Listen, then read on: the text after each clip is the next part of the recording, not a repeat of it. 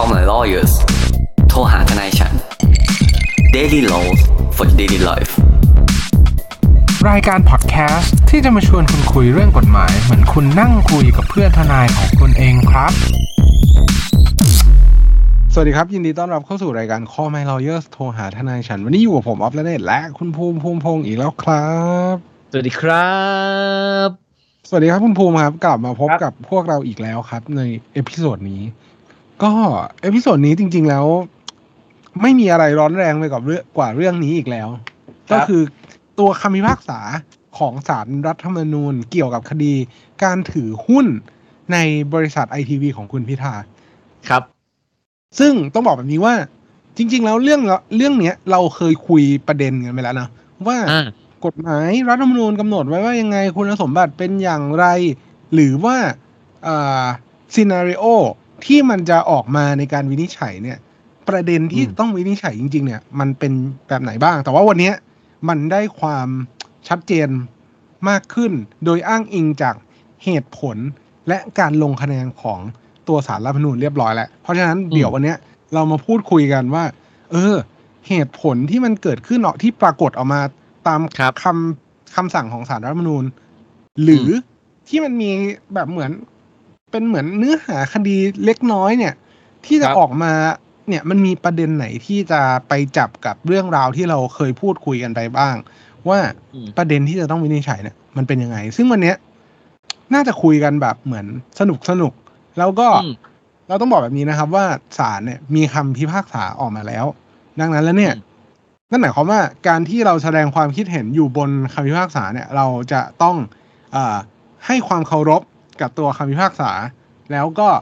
มีการให้ความเห็นในในเชิงที่แบบเหมือน โอเค เป็นเหตุและผลไม่ได้เอาอืมแบบเหมือนอคติ หรือว่า ไม่ว่าจะเป็นในช่องทางไหน หรือว่าในการแสดงความคิดเห็นแบบไหนที่เกี่ยวข้องกับคำพิพากษาเนี่ย อันเนี้ยเราจะต้องใช้ความระมัดระวังแล้วกันคุณโอมผมผม อันเนี้ยคุณออฟอะกำลังบอกท่านผู้ฟัง หรือกำลังเตือนผมว่าภูมิมึงเบาได้เบา ไม่ไม่ไม่ เราเราเรียกว่าคุยก่อน disclaimer เออ เราเราเราเราคุยก่อนเพื่อที่จะแบบเหมือน ไม่คืออย่างนี้ ผมเนี่ย ก็นั่งไถ เอ่อ ไม่ว่ากระแสเนี่ยมันจะอาจจะดรอปลงไปเล็กน้อยเนาะเนื่องจากว่าครับมันผ่านระยะเวลาการจัดตั้งรัฐบาลมาค่อนข้าง สักพักหนึ่งแล้ว แล้วก็กระแสของคุณพิธาเนี่ย ก็ครับซาซาลงไปบ้าง แต่อืมว่าพอมีข่าวเนี่ย มันก็ขึ้นกลับเข้ามาอีก ซึ่งมันก็ยังมีแบบเหมือนเอ่อ การแสดงความคิดเห็นในแบบเหมือนแพลตฟอร์มต่างๆ เนี่ย ที่ยังรุนแรงอยู่ ซึ่งผมอ่าก็อยากจะพยายามที่จะเหมือนเน้นย้ำนิดนึงว่าเฮ้ยเราต้องคอยแบบใช้ความระมัดระวังแล้วกัน อืมเอาอย่างนี้ละกันคือเราเคยทำ EP ก่อน ถ้าเป็นถ้าคุณเป็นคนชอบดูกีฬาในช่อง YouTube เนี่ย มันจะมีอารมณ์ประมาณว่าแบบอัดข้อมูลก่อนเกม อ่าก็คือพรีวิวกับข้อมูลหลังเกมเป็นรีวิว เราอะเคยพรีวิวมาแล้วเว้ยว่าเฮ้ยตัวผู้เล่นแม่งอืมที่เกี่ยวข้องครับในคดีนี้มีใครบ้างครับอะไรบ้าง แล้วอย่างที่คุณออฟบอกซีนารีโอที่มันออกได้มีอะไรบ้างอืมซีนารีโอภาษาไทยผมผมชอบดูช่องคุณจอมขวัญฉากทัดฉากทัดที่ออกได้มีอะไรบ้างอะครับแต่ตอนเนี้ยเหมือนเรารู้แล้วว่าเกมเป็นยังไงผลเป็นยังไงเหมือนเราดูบอลเมื่อคืนน่ะ เรารู้แล้วว่าผลมันออกมาอย่างเงี้ยเรามาวิเคราะห์ไปทีละอันดีกว่าเผื่อครับบางท่านดูเกมอะไรอย่างเงี้ยแล้วก็ครับ หรือดูหรือฟังคำพิพากษารู้สึกว่าเอ้ยบางอย่างไม่เข้าใจอะ อันที่เขาพูดตรงเนี้ย หมายความว่ายังไง เดี๋ยวเราก็อ่านเนี่ยตอนเนี้ยเดี๋ยวเราเปิดไล่ไปทีละประเด็นเลยว่าที่ศาลพูดมีอะไรบ้าง ประเด็นแรกคุณออฟครับประเด็นเรื่องคุณพิธาถือหุ้นจำนวนผมอืมจำไม่ได้เขาเขาคิดเปอร์เซ็นต์มาด้วยอะครับศูนย์จุดศูนย์ something อะไรสักอย่างเปอร์เซ็นต์อะ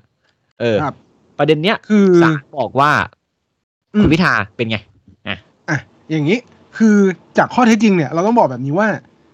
มันอ้างอิงมาจากตัวคุณสมบัติของผู้ลงสมัครการรับการเลือกตั้งเป็นสมาชิกสภาผู้แทนราษฎรครับที่ห้ามมิให้ถือหุ้นในสื่อกิจการที่เป็นสื่อ เนื่องจากว่าเจตนารมณ์เนี่ยเขาก็มีบอกไว้ชัดเจนแหละว่าเขาเนี่ยไม่อยากให้นักการเมืองหรือว่าคนที่แบบเหมือนจะดำรงตำแหน่งทางการเมืองแบบเนี้ย มีการครอบงำสื่อหรือว่าเอ่อครับมีอิทธิพลกับสื่อที่อาจจะเป็นการ เอ่อเบี่ยงเบนความเห็นของประชาชนนู่นนี่นั่นเสนอข่าวที่มันอาจจะไม่ตรงตามความจริงหรือว่าเข้าข้างฝ่ายใดฝ่ายหนึ่ง ซึ่งเรื่องนี้เจตนารมณ์เป็นเจตนารมณ์ที่ดีมาก คือหมายความว่าครับคนที่เอ่อเกี่ยวข้องกับด้านการเมืองหรือทำ activity ทางการเมืองเนี่ย ไม่ควรจะมีความเกี่ยวข้องกับสื่ออยู่แล้ว fair fair ประการคบ fairness ครับ ซึ่งเขาก็มีข้อเท็จจริงที่ปรากฏว่าคุณพิธาเนี่ย ถือหุ้นไอทีวีอยู่จำนวน 42,000หุ้น อ่า ครับโอ้ครับครับ ใช่ ซึ่งคิดเป็นคิดเป็นจำนวนแบบเหมือนจำนวนสัดส่วนเนี่ย ไม่ได้เยอะก็คือเป็นคุศูณนเอาย์คุณจุดคิดศูนเท่าย์ไหร่จุดศูนย์ศูนย์สามสี่แปดเปอร์เซ็นต์เราคิดเลขไวมากเลยนะอ่าไม่อ่านข่าว ครับ ก็กำลังจะบอกว่าประเด็นเนี้ย ประเด็นแรกที่เป็นข้อต่อสู้แล้วกัน ก็คือเขากำลังจะบอกว่าหุ้นเนี่ย มันน้อยมากเลยนะ มันไม่มีอำนาจที่จะไปควบคุมกิจการของความเป็นเจ้าของของหุ้นไอทีวีนี้เลย ใช่ คือคือมอันนี้คือพอยต์แรกที่เราเก่งกันไว้ว่าอะแมตช์แรกต้องดูเว้ยว่าอ่าคุณพิธาถือหุ้นจำนวนน้อยมากๆ เนี่ยศูนย์จุดศูนย์ตำติงเปอร์เซ็นต์เนี่ยอะจะถือว่าไม่ได้มีอำนาจในการควบคุมสื่อไหม ถ้าไม่มีอำนาจในการควบคุมสื่อหรือบริษัทนั้นเนี่ยอืมเรายังถือว่าเขาเนี่ย ถือหุ้นสื่อไหม แต่อืมศาลได้บอกมาแล้วครับว่าครับ sorry bro ศาลได้บอกว่ากฎหมายเขียนแค่ว่า ห้ามถือหุ้นสื่อ ครับ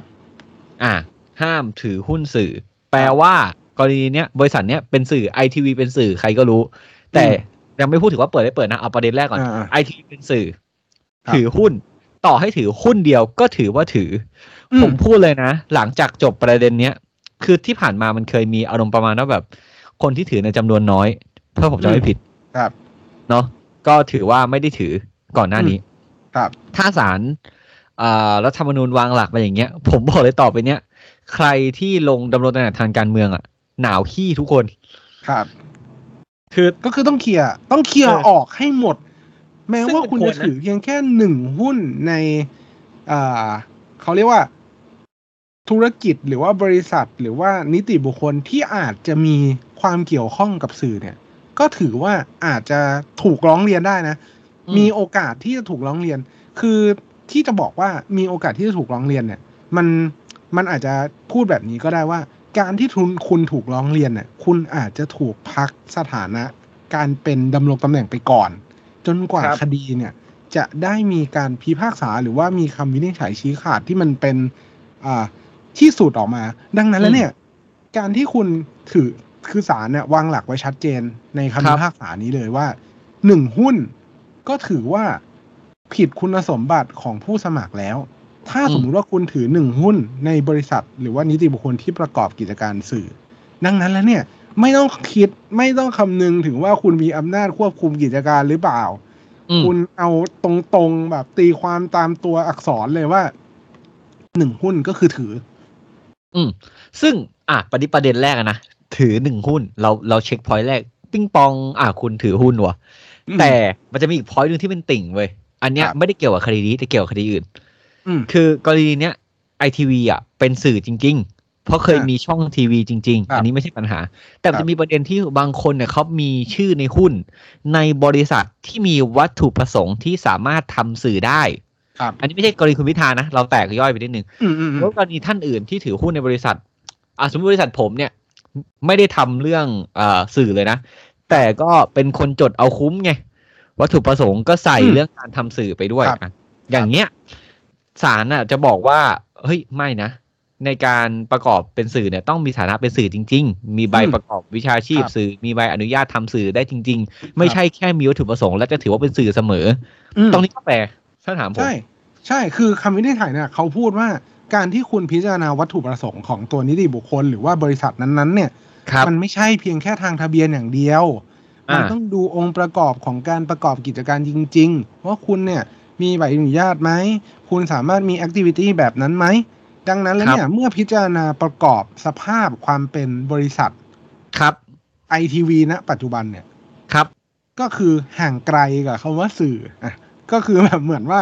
เออเขายังไม่มี potential ไม่มีศักยภาพที่จะประกอบกิจการสื่อ แล้วก็ถูกพักใบอนุญาตไว้นานแล้วอืมกิจการอะไรอย่างเงี้ยก็ไม่ได้เป็น เพราะฉะนั้นแล้วเนี่ย ก็เลยกลายเป็นเหตุผลว่า บริษัทไอตัวไอทีวีเนี่ย ไม่ได้เป็นกิจการที่เป็นสื่อ อืม คือ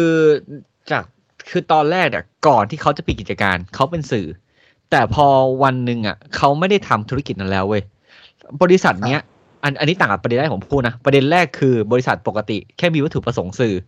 อันนี้เราเราต้องต้องเริ่มตรงนี้ก่อน ถ้าเราเอาแค่ถ้ากฎหมาย เราต้องบอกว่ากฎหมายรัฐธรรมนูญหรือกฎหมายมหาชนเนี่ย อะไรที่ทำได้ต้องเขียนว่าทำได้ ไม่เหมือนกฎหมาย เอกชนเนาะเอกชนครับคืออะไรที่ไม่ห้ามคุณทำได้เสมอ อืมครับ เพราะฉะนั้นเวลาเราพูดถึงกฎหมายมหาชน ก็คือกฎหมายรัฐธรรมนูญกฎหมายปกครองเนี่ยมันก็ต้องดูว่าเขาให้ทำอะไรได้บ้าง หรือเขามีข้อห้ามอะไรบ้าง ซึ่งข้อห้ามที่คุณเอาพูดว่าห้ามถือหุ้นสื่อ เช็คแรก คุณพิธาไม่ผ่านแล้วเช็คแรกเขาถือหุ้นบริษัทสื่อครับแต่คำถามคือบริษัทเนี้ยยังเป็นสื่อไหมอืมศาลก็มองว่าคือถ้าเขาปรับแข็งๆบริษัทนี้จุดประสงค์หลักคือทำสื่อ ถ้าครับเซิร์ชใน DVD อะ มันก็จะเจอเลยเว้ยว่าบริษัทเนี้ยจุดประสงค์ทำสื่อ ถูกป่ะอืมถ้าครับคิดกันง่ายๆ สั้นๆ แค่เนี้ย ก็คือฟาวเลยคุณพิธาก็คือหมดสิทธิ์เป็นอืมสสครับถูกไหมแต่อืมศาลได้บอกว่าไม่ใช่ คุณจะอืมมองหยาบกระด้างอย่างนั้นไม่ได้ บริษัทที่ตอนเนี้ยมันไม่ใช่สื่อแล้วไง คืออมเขาแค่มีอยู่เพื่อคดี เฉอืยๆ แต่แต่วันครับนี้ผมเห็นมีชาวบ้านก็มีผู้สื่อข่าวช่องไอทีวีไปสัมภาษณ์นะเมื่อวานในเอ็กซ์อะผมผมเห็นคนถือไมค์ไปสัมภาษณ์อยู่ว่าเอ้ยไอทีวีขอสัมภาษณ์ด้วยค่ะอะไรอย่างเงี้ยซึ่งเอออันนี้อันนี้ก็อันนี้ก็ไม่มั่นใจเหมือนกันว่ามันเกิดเหตุการณ์แบบนั้นได้ยังไงเฮ้ยผมชอบ ผมว่าแบบ ผมว่าประเทศไทยต้องมีความแบบ แดกดันวันเนี้ยผมว่าแม่งโคตรมาครับอะแต่นั่นแหละก็คือตอนเนี้ยศาลก็บอกว่า เออ แต่ด้วยความที่คุณพิธาเนี่ย ไปถือในหุ้นสื่อที่เขาเลิกทำแล้วอืม ซึ่งตอนแรกเนี่ย ผู้ร้องเนี่ยเขาเข้าใจว่าทำเว้ยเพราะเขาเผอิญไปได้แบบเขาเรียกอะไร รายงานการประชุมเพื่อถืออืหุ้นมครับ ว่าประธานตอนนั้นเนี่ยอืมเอ่อของไอทีวีตอนนั้นเนี่ย หรือซีอเนี่ย โดยตำแหน่งได้รับการมอบหมายนะ ได้บอกว่าบริษัทยังดำเนินธุรกิจสื่อครับอยู่ ครับแต่มีมิตรสหายท่านหนึ่งอืมดันอัดวิดีโอไว้ ครับ เออ ก็เลยส่งมาให้บอกเฮ้ยไม่ใช่นะ มันไม่เหมือนที่คุยกันไว้นี่ แล้วคราวเนี้ยทนายของคุณพิธาเนี่ย ก็ได้มีการแบบอ้างบัญชีพยานเนาะอ้างเป็นท่านแบบท่านรักษาการท่านนี้แหละ ก็มาเบิกความว่าเอ้ยเราไม่ได้เป็นสื่อแล้วอะไรเงี้ย ซึ่งตรงเนี้ย ก็ทำให้ คนที่มีอำนาจสูงสุดอะมายืนยันแล้วว่าเอกสารตอนแรกที่พูดเนี่ยมันมีความผิดหลงครับเรื่องที่ถูกต้องเป็นไปตามคลิปแปลว่าไม่ได้ทำงานจริง ๆ แล้วศาลก็ฟังตรงนี้แล้วก็เชื่อ ครับถูกไหมศาลก็บอกเฮ้ยเขาไม่ได้เป็นสื่อจริงนี่หว่า อ่าอืมโอเค แต่ถ้าสมมติว่ายังดำเนินการสื่ออยู่ สมมุติว่าตัวรายงานการประชุมมีผลแล้วไม่มีคลิปเสียงเนี้ยคดีพลิกเลยนะอืม คือถ้าต้องบอกแบบนี้ว่าเข้าใจมันอาจจะไม่ได้พลิกธงเนื่องจากว่าถ้าสมมติว่าศาลรัฐธรรมนูญเขามีแนวทางการวินิจฉัยอะมาอยู่แล้วว่าเขาจะวิเคราะห์ที่ความเป็นไปการประกอบกิจการหรือว่าเอ่อสภาพอื่น ๆ ของบริษัทมากกว่าที่มันเป็นไปตามเอกสารสำคัญของบริษัทเนี่ย มันอาจจะอ่าพิจารณานู่นนี่นั่นประกอบกันไป แล้วอาจจะทำให้เกิดข้อเท็จจริงแล้วว่าเอ่อคำตอบหรือว่า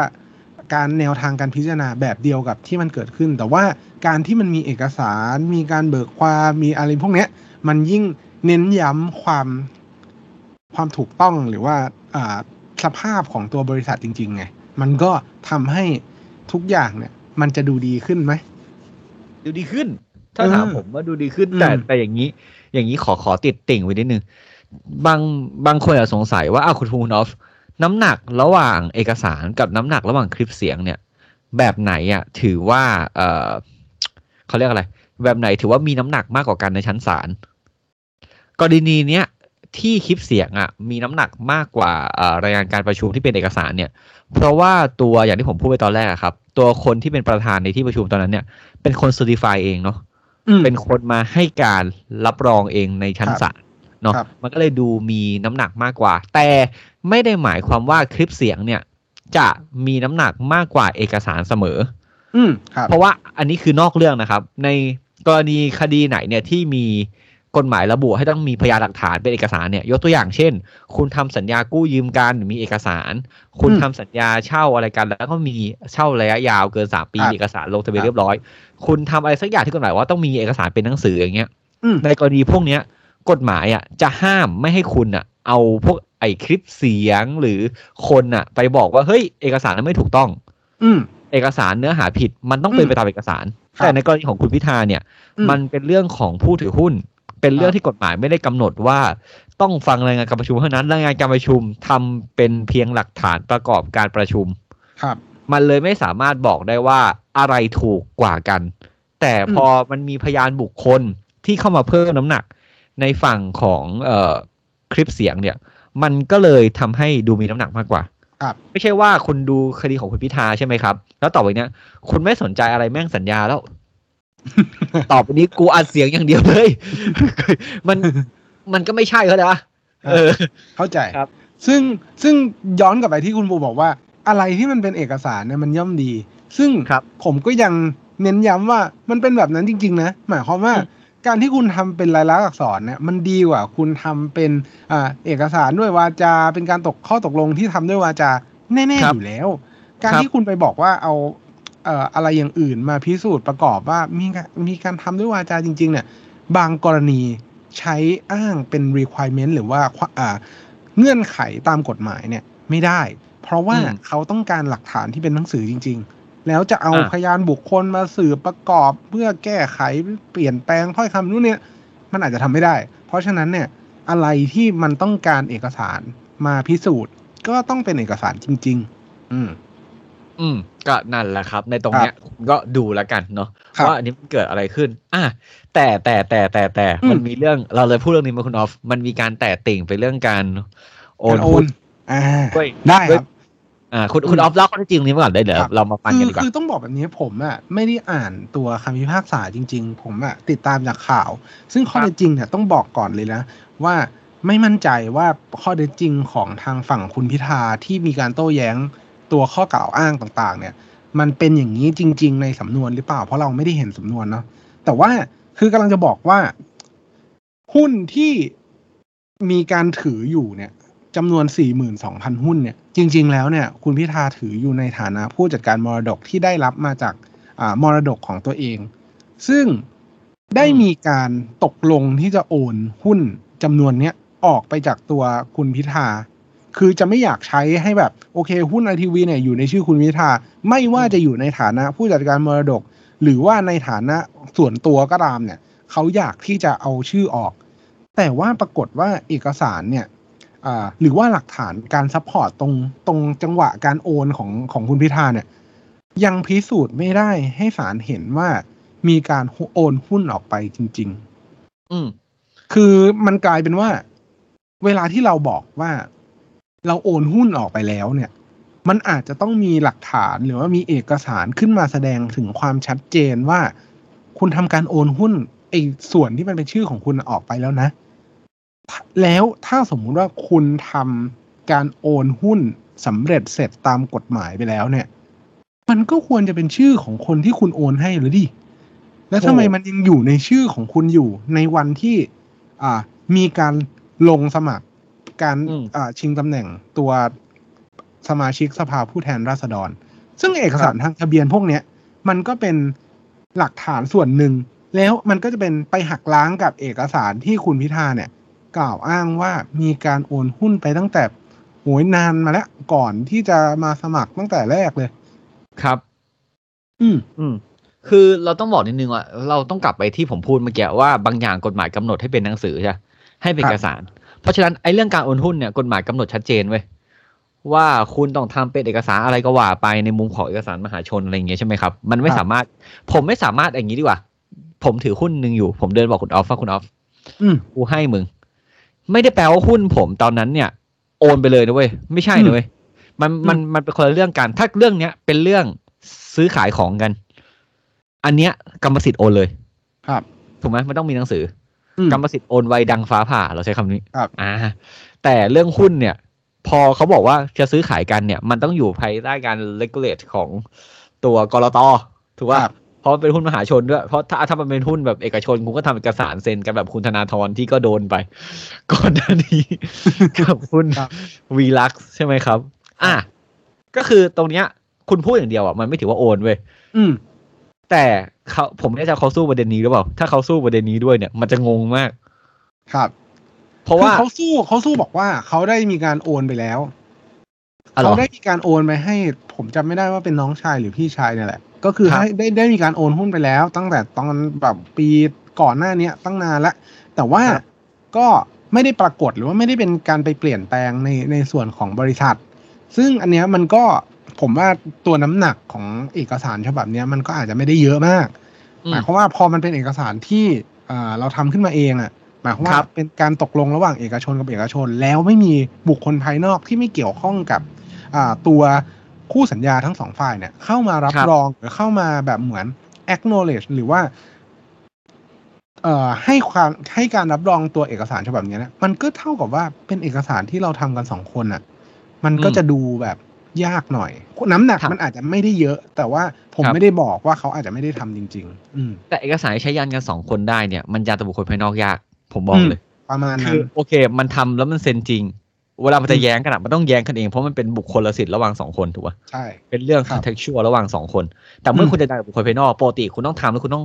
ส่งไปให้ตัวอืมเอ่อตัวบริษัทด้วยเพื่อให้อ่าเขาเป็นทางทะเบียน แต่ครับถามว่ามีผลตั้งแต่วันไหนโอเค มันมีผลแต่วันที่คุณโอนกันนี่แหละ แต่ถ้าอืมคุณจะเพย์เซฟอะคุณก็ต้องส่งไปด้วยเนาะอืมให้เขาไปอัปเดตครับใน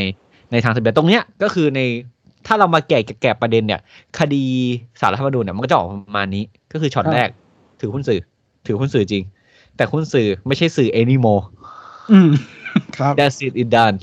นั่นแหละ คือแค่นั้นเลยในในมุมนี้นะครับ ก็ถ้าคุณดูเกมวันเนี้ยมันก็จะเป็นประมาณนี้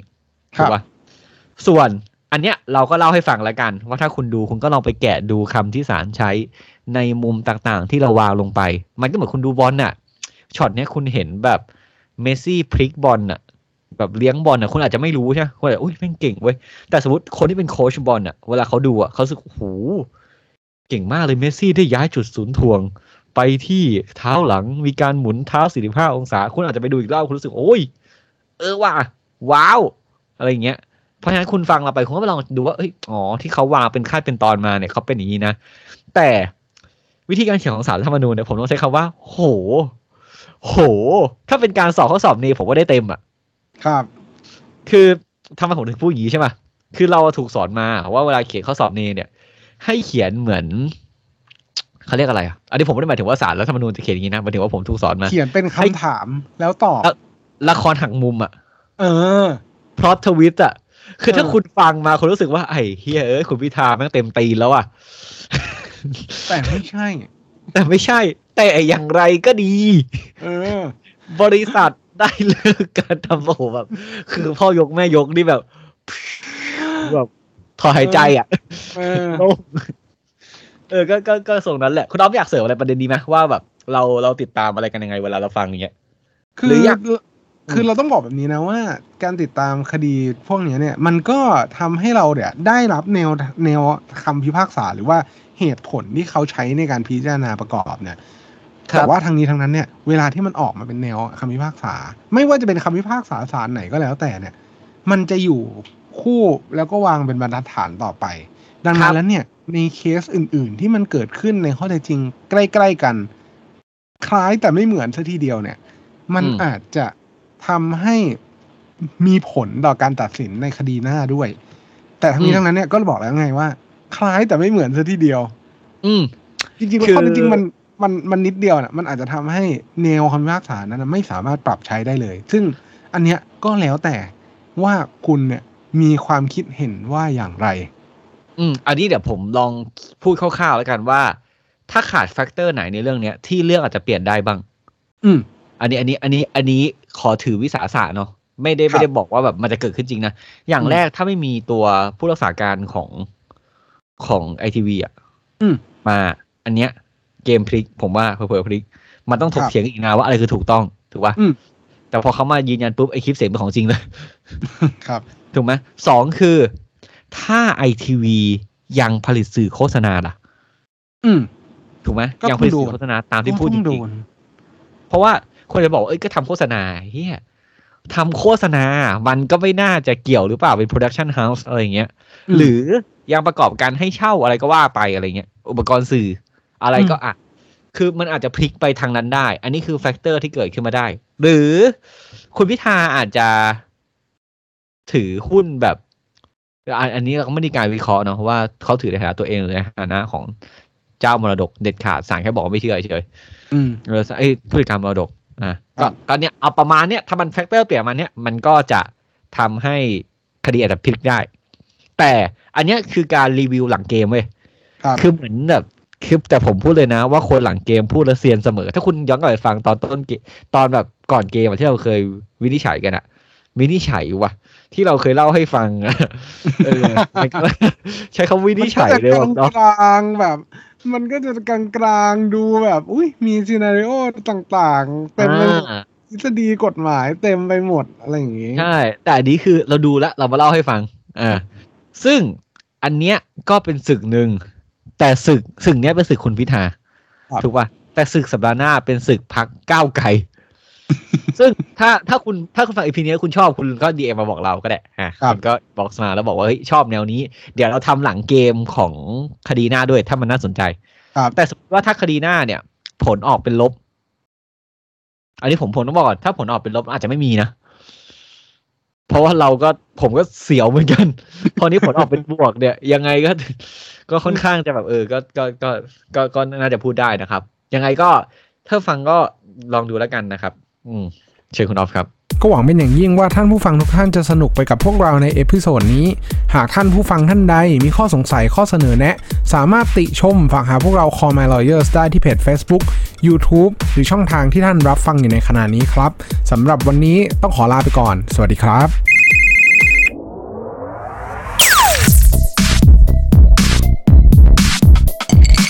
Daily laws for daily life.